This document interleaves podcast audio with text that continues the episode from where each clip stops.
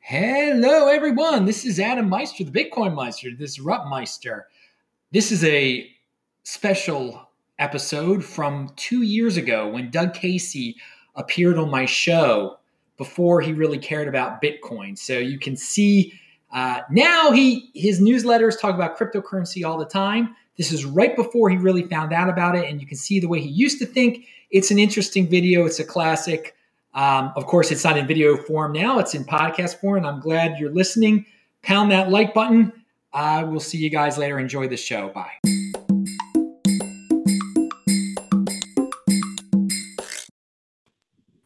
Hello, everyone. This is Adam Meister, the Bitcoin Meister, the Disrupt Meister. Welcome to Today in Bitcoin. Today is January 31st, 2017, and we have a very, very special guest here today the biggest guest ever on the show. This man is a living legend. He is the international man. He has been almost everywhere on this planet. He's got books out. He was an inspiration to me when I learned about him in 2011. It totally changed my whole perspective on of the world, how I look at things, my business dealings, just my goals in life.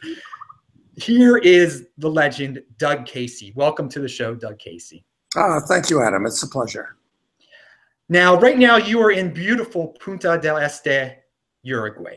Um, I just wanted to point I that can, out. To, I can, to, I can, I can turn the camera around just in case people have not been to Punta. I think they can look out the window and see the beach. That's beautiful, beautiful. I mean, that's that's the life, people. So my first question here is obviously this is we talk about Bitcoin a lot on this show, but we talk about precious metals also. You are a huge part of the precious metals community. You go to mining conferences, you talk to so many people. What what personally do you think about Bitcoin? And secondary, what what do you hear when you're out? Do people actually talk about Bitcoin at these conferences at all, or do you not hear much about Bitcoin? Hmm. Well, my problem is that although I'm a technophile. Uh, I'm not very good when it comes to the practical application of computers. So, this is the reason, I suppose, I didn't get into Bitcoin early, back when it was trading for pennies. Uh, would have been one of the great speculations of all history. Uh, I was introduced to it in Cafayate, Argentina. Oh, I don't know how many years ago, three, four, five, I can't remember by a Belgian guy named Tour de Meester. And he was a, a big Bitcoin guy. And he actually gave me a physical Bitcoin. It's actually a little coin. I guess it has the code on it. And uh, it was trading at around, what was it at the time? Three, $13 at the time. So I mm-hmm. bought tour lunch and I thought, well, this is great. I'll just keep this as a souvenir. Uh, little did I know. So I'm favorably inclined towards Bitcoin. And I'm sure that the technology in back of it is going to have a major impact on many, many art markets. But I've never gotten involved in it because I don't trust my own lack of competence in the computer. So it's it's a storage issue for you. You you don't you think you would lose them possibly or something? Uh, that's part of it. Um, and uh, I don't even like to do online banking or online brokerage. Uh, this makes me a dinosaur. I understand that. But at the same time, if you don't have a high level of competence with the computer, you don't know what you don't know, and uh, mistakes can be made. So. All right. So in in the precious metals community, is there any talk of Bitcoin, or is it or is it just being ignored? I've I've from some people, I get the feeling that some people are kind of almost scared of Bitcoin, feel like it's a competitor when I feel like they just go hand in hand. They can precious metals and Bitcoin can be friends. You can like both of them. Well, I agree with you. And there's a company uh, called BitGold, traded in Vancouver, that I'm a significant shareholder of because I was a significant shareholder, a founding shareholder actually, of um, of uh, GoldMoney, Jim Turk's company, and uh, it merged with BitGold, which has made it into a product. So I view Bitcoin mechanism. In other words, I guess if you know how to use it properly, It's a great way to send money anywhere in the world using the SWIFT system or without a bank going forth. So I think that's the main utility of it. But um, now you're you're breaking up a little bit on me there. Can you still hear me all right and see me? Yeah, I guess it was just on my end. Uh, what do you want me to say again? Uh, no, no, you were saying the main utility of Bitcoin was sending money around the world, I believe. Yeah, it's a transfer mechanism. Yeah, it it's way to ob- obviate the banking system and the SWIFT system and so forth. Yeah, and so for a person who obviously travels, and you, one of your philosophies is, you know, not to have all your assets in one country, to diversify from country to country. If you have Bitcoin, it, if you have it on you um, and control your private key, it's you can take it from country to country. It's not stuck in one country, and I thought you would like that aspect of it also, which kind of plays off of what you were saying uh, just now. Uh, now, obviously, Bitcoin isn't the only cryptocurrency that's out there. Um, in, in, in your circles, do you hear about any other cryptocurrencies or is Bitcoin just synonymous with cryptocurrency? Uh, in my circles, which don't center on Bitcoin, everybody's aware of it, and everybody that I know likes the principles, the idea of it. I think the only other one that we've heard of is Litecoin and nobody knows anything about that. Uh, okay. But um, I think that what's going to happen is that the U.S. government uh, is going to try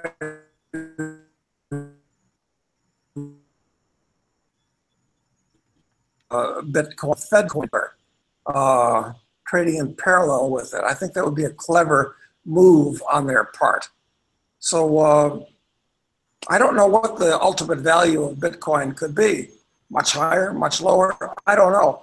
But you're going to get competition from governments and so forth. And I wouldn't want to use the government currency for the obvious reasons. There's no reason to trust the government. Although the average person will trust the government and will prefer that.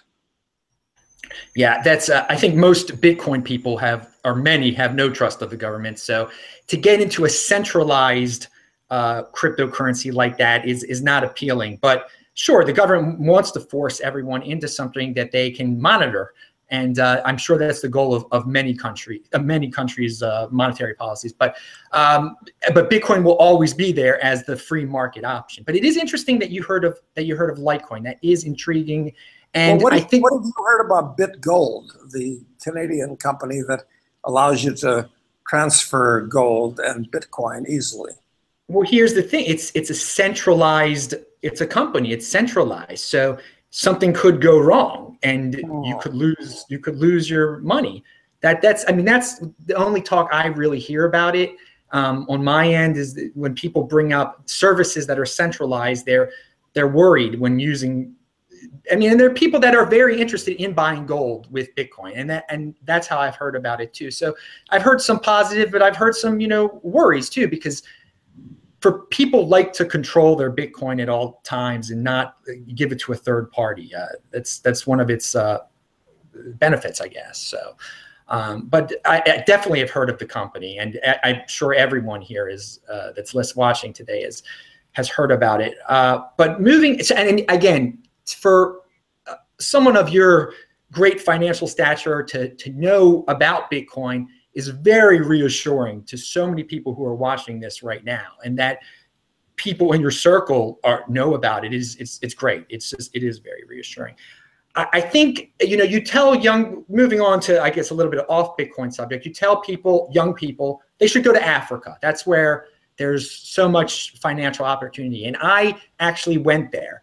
And i believe that you know some, when some people hear that they don't they're like well what am i good at? What's my they hesitate well they hesitate for a number of reasons but they don't they don't have a field.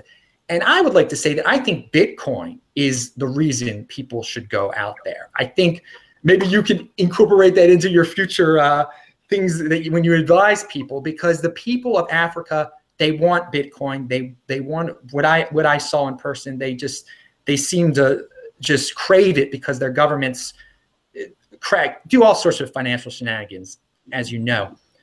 Um, do, do you, off the top of your head, is there a country in Africa where you just you think Bitcoin would do well in terms of they they crack down at gold on the border. They don't let you take your wealth out at the border, but inside they're not very technologically sophisticated. So if you're running a Bitcoin operation, they wouldn't even know.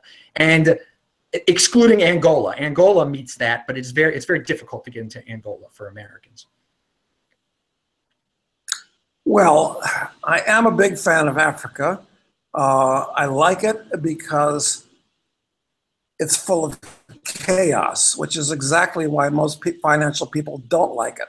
But when you have chaos and disorganization and lots of corruption, because uh, every government in Africa is terminally corrupt, uh, this presents opportunity. And I recommend it for any person from an advanced country like any place, US, Canada, Europe, uh, you want to go someplace where you're on an on level playing field.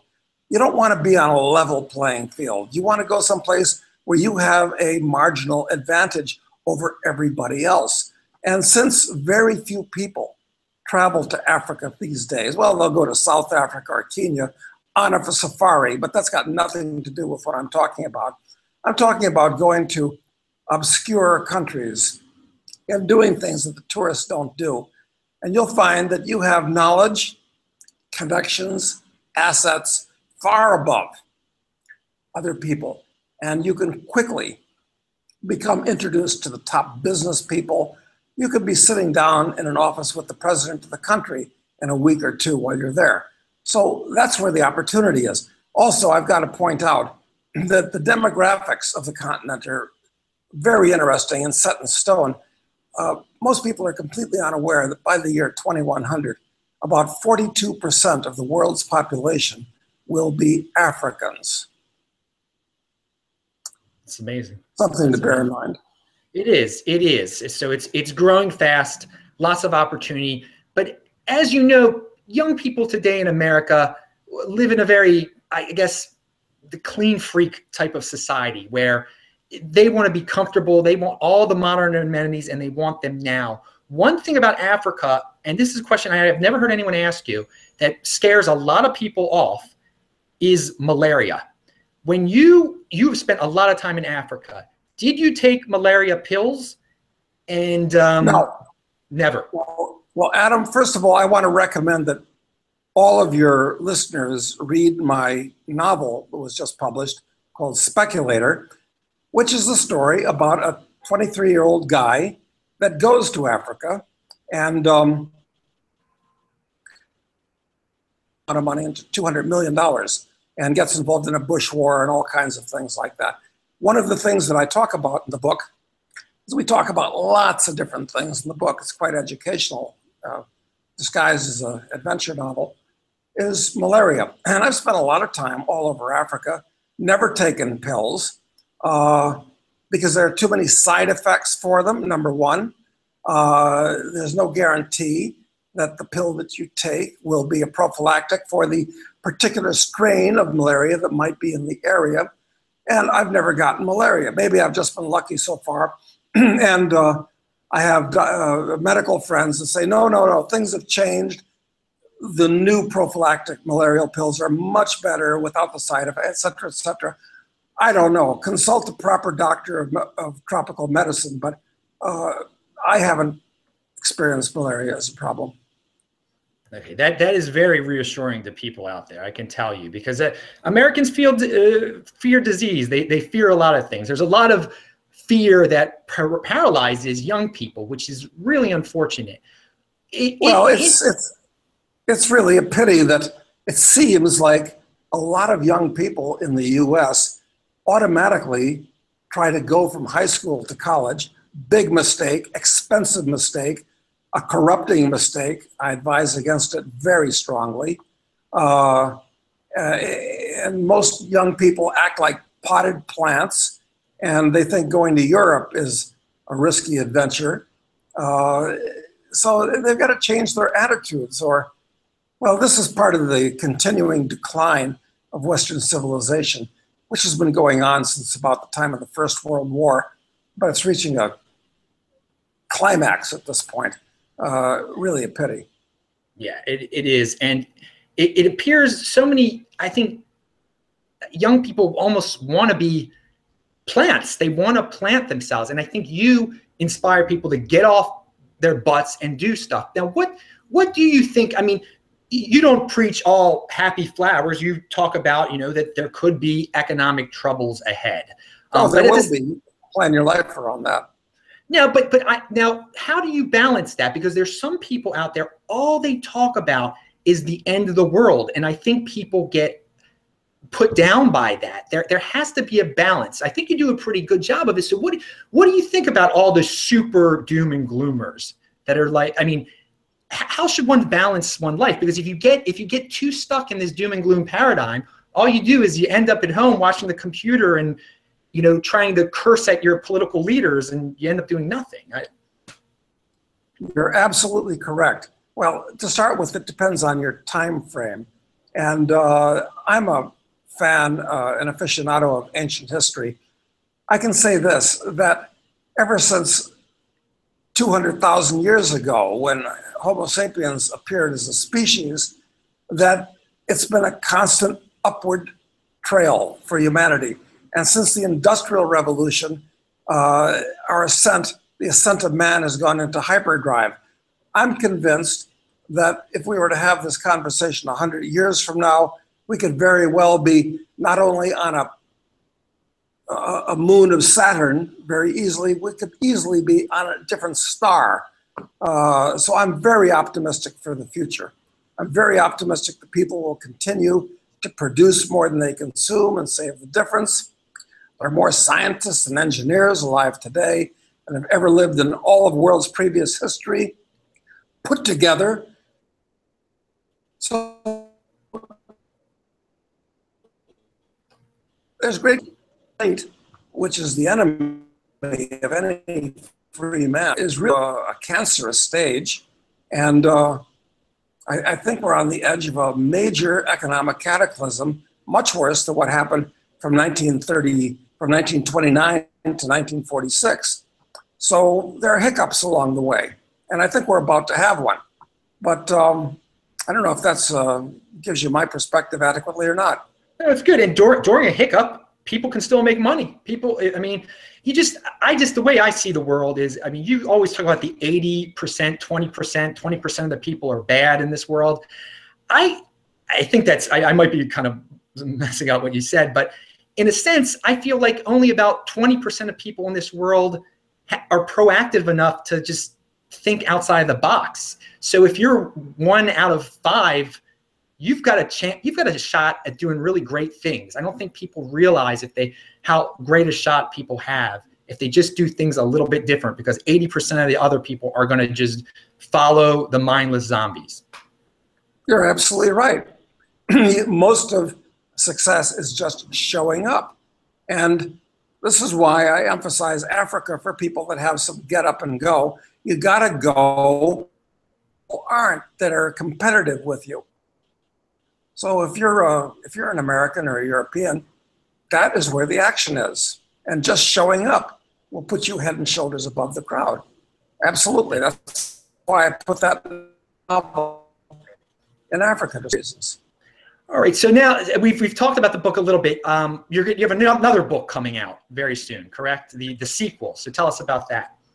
Well, Speculator is the first of a sextet of novels reforming the unjustly besmirched reputations of six highly politically incorrect occupations. So, our hero, Charles Knight, after having made a huge amount of money and lost most of it, had it taken away from him in speculator, now goes on to be a drug lord. And here I re- reform uh, the legal, uh, the reputations of the legal and illegal drug businesses how you get uh, the morality of various types of drugs. And uh, that's coming out in July. And then we get more radical from there as we move in each successive year. Charles becomes an assassin. which is a morality trail. He becomes a terrorist, which is very, that'll be an interesting book because I have a lot of views on terrorism as a method of warfare, um, the morality of it, methods of it, and so forth. And then he becomes a warlord, and finally, it turns out he's the Antichrist. But um, he's a good guy. So it's basically a debunking of uh, conventional religions. So I think people will get more and more interested in the series, although Speculator has won a couple of big prizes so far, and I'm very pleased. So uh, Speculator is about that's available at Amazon.com or. Yeah, that's the only place you can really buy a book these days because, you know, there's 1.5 million new books published every year, and they're all saying me, me, me, me, and bookstores no longer exist for practical purposes. So Amazon is where it's at. So if people go to Amazon and look for Speculator, Doug Casey, I think they're going to be in for a thrill. I'm going to link to that below this video. I'm going to link to all of Doug Casey's information. Well, I thank Doug Casey for being on the show today. It has been a pleasure. It has been an honor. Do you have any more thoughts on Bitcoin Africa, a country where some people should just go to, maybe Malawi or something? They speak English there. That makes it easier, right? Mm. Any any closing thoughts? Well, my last my last trip to Africa was to Zimbabwe uh, about ten months ago. Um, and Zimbabwe is pretty close to the bottom of the barrel right now. They've done everything they possibly could to destroy their economy. As far as Bitcoin is concerned, one thing to bear in mind is almost every African, after they after they buy a suit of clothes and have enough food to eat, they buy a cell phone. They've all got cell phones, and uh, once they become familiar with the cell phone, and especially after they get a smartphone, obviously, uh, then Bitcoin is a natural for them.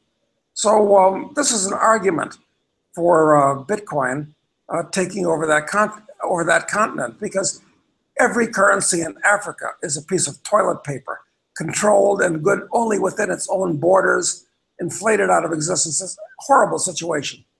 So there's no question in my mind that the Africans because they all have cell phones and because the, the local currencies are so horrible, they're going to go for an alternative. And that's probably going to be Bitcoin. Uh, to a lesser degree, gold because of the culture. But so I think you're on the right track that way, Adam. I really do. Excellent. Well, th- those are good closing words. Everyone, I hope you enjoyed the show today. Thank you again, Doug Casey, for coming on. Um, have fun down there in Uruguay. Everyone, I'm Adam Meister, the Bitcoin Meister, the Disrupt Meister. Remember to subscribe to this channel, like this video, share this video, spread the word. It has been a pleasure. Goodbye, everyone. See ya.